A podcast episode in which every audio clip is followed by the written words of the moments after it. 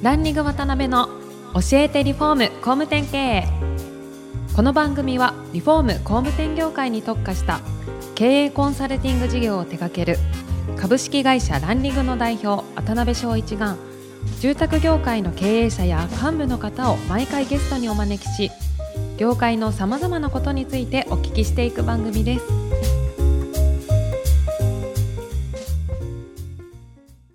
皆さんこんにちは。さあ今週も始まりました。ランディング渡辺の教えてリフォーム工務店経営。第173回目アシスタントの牛久保です。パーソナリティの渡辺翔一です。今回も別大インク東京の CEO 林様にお越しいただいています。今回最終回になります。最終回ですね。はい、よろラストですねしくお願いします、よろしくお願いしますはい、お願いします。まあ今後のことを中心におはい聞きできたらなと思います。はい林さんの会社の現状と、まあはい今後どういうふうに持っていかれたいかみたいなところも含めて、はいちょっとそこら辺からお聞きできたらなと思うんですけど。はい、今、ライフレーベルというブランドと、新築のブランドですね。はいで、リスムリノベーションっていうリノベーションのブランドの2ブランドでやってるんですけど、はい。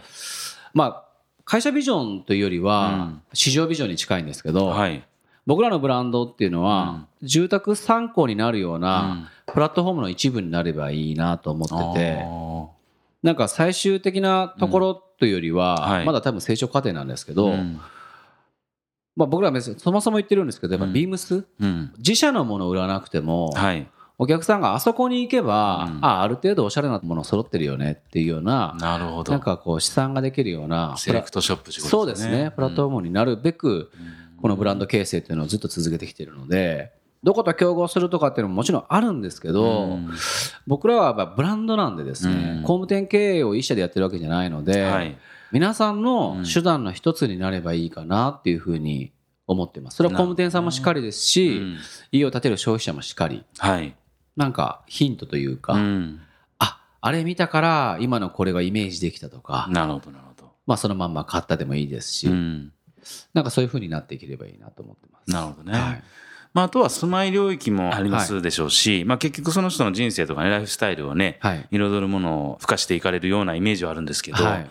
まあ、基本ですけど、住まい領域そうですね。中心としたってはいい、中心としうことですかね。た。なるほど、なるほど。はい。やっぱちょっとでもエンターテインメントに、うん。僕が前職そうだったからではなくて、うんなんでこの業界やっぱそのエンターテインメントって領域がすごく少ないんだろうっていうのが、すごく残念な部分でもあり、うんなんか、だからこそ消費者に、うんあのーもっともっと身近に感じてもらえなかったんだろうなと思うんで、僕らがエンターテインメントの発信をしてれば、多分若い子たちも、あ、将来あんな家住みたいと思ってもらえるんじゃないかなと思ってて。なるほどね。はい。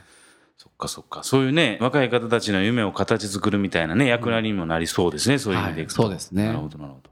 ちょっと話題は変わるんですけど、はい。まあ林さんがそういうふうに会社を経営されてる中で、はい。全く同業でも異業種でもいいんで、はい。目標とか参考にされてる企業とか、はい。なんか組織とかそういったのってありますか、参考にしてる企業、やっぱりその、今の時代じゃないんですけど、うんうんやっぱ ZOZO タウンは、僕がうん。今のブランドとかプラットフォームで目指してる、んもともとの根本うに、ん。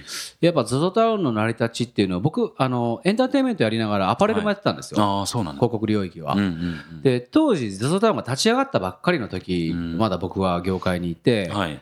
で、広告は死ぬほど打たれてたんですよ、うん ZOZO タウンの。なるほど。いろんなファッション誌に。うん僕は日の出出版っていう出版会社の親会社にいたんで、はいサファリとか、はい。ファインボイスとかセダとかをやってて、で僕自身レディースブランドもやってたんで、はい。PS とかスープとかっていう青文字系のブランドもやってたんですよ。うんうんその中で、まあ一応プロ側にいたと人間として、いや、インターネットで洋服は売れないって、みたいな。うんみんなの意見がまだあって、当時は。で、そのたった2年かな、3年で、テンパー近い数字を取ったんですよね、スータウンが。衣料品領域の。大きいですね。すごい。た2、3年うで。んで、もう各ブランドがこぞって、ZOZO タウンに商品を置かないと、うん。売り上げめちゃくちゃ下がるよみたいな空気になってって、えだからどちらかというと、消費者領域を先にイニシアチブを抑えたんですよ。ああ、ZOZO タウンね。は。なるほど要は。なるほど、なるほうん。ど。メーカー側ではなくて。消費者のプラットフォームになる動きを先に抑えて、だから、えリアル店にな行かない人間も増えてって、はいあのインターネットである程度洋服を買うような層ができてった上で、あそこに商品を置かないとうん売り上げが下がるよっていう風な方向性になってって、うんズゾタウンからいろんなプロダクトがまた派生したりとか、まあ、ズゾスーツとかもそうですよね。まあそうですようねん。まあ、スケールのさせ方がやっぱり、ね参考になりますよね。そうです。ね。ゾゾスーツなんてもうね、2年ぐらい待ちましたけど、うん届いたらもじもじくんでしたからね。見たいその姿 そうですね。いいですか？ああ、大丈夫です。今度あの、フェイスブックで、みたいな。あの、ゾゾスーツの時が、はい。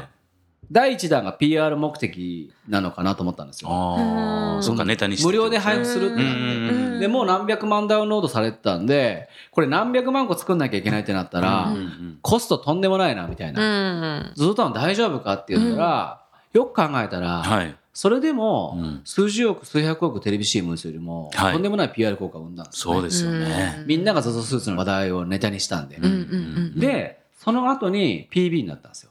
プライベートブランド。ブランドね。だからはいユニクロ、ファストファッションの、うん。ユニクロの T シャツとかロン T 買うぐらいだったら、はい。ZOZO タウンで、うん。ZOZO スーツで測った採寸で、うんうんうん。あなたのインナーウェアううん。ん買えばいいじゃん。うんあ、うんなるほど。PB に向けた取り組みだったんだって。すごいつながりましたね。そしたらファストファッション業界ちょっとやべえなみたいな空気になる。うわーで、うわーってなったんですよ。もうそこで一回腰折れたんですけど、で、その後です。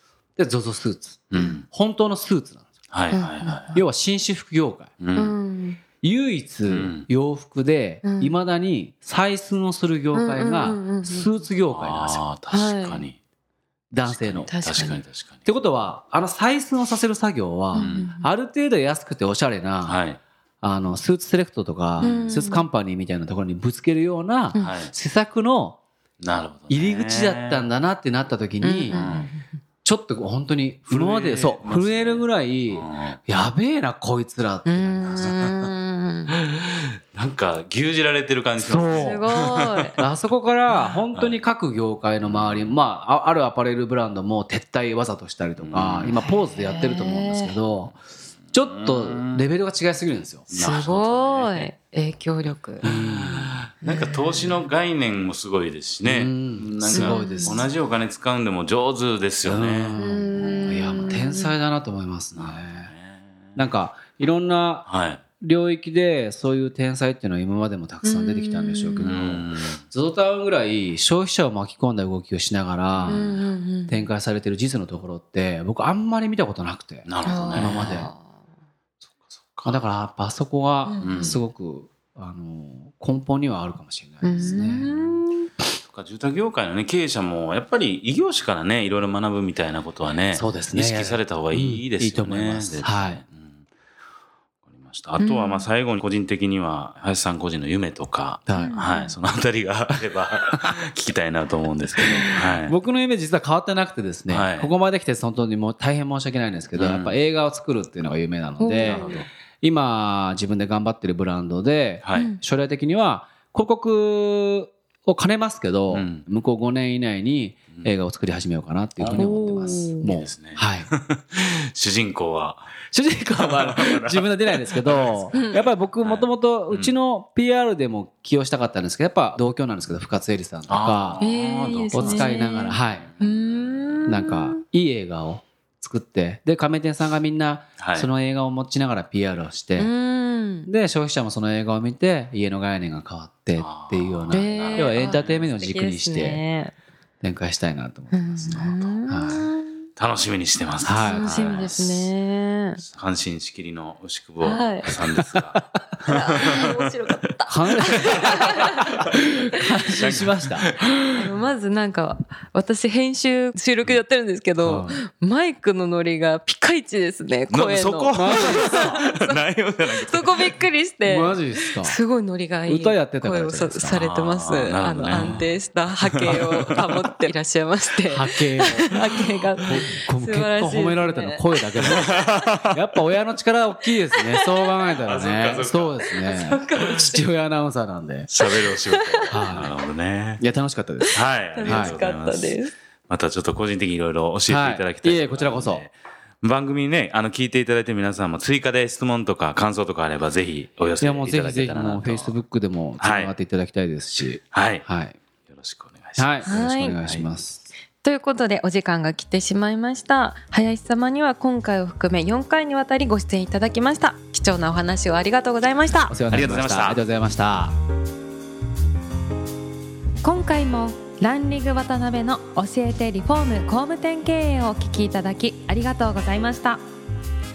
番組では渡辺や住宅業界の経営者幹部の方へのご質問を募集しています。ウェブサイトランリグにあるお問い合わせフォームよりお申し込みください。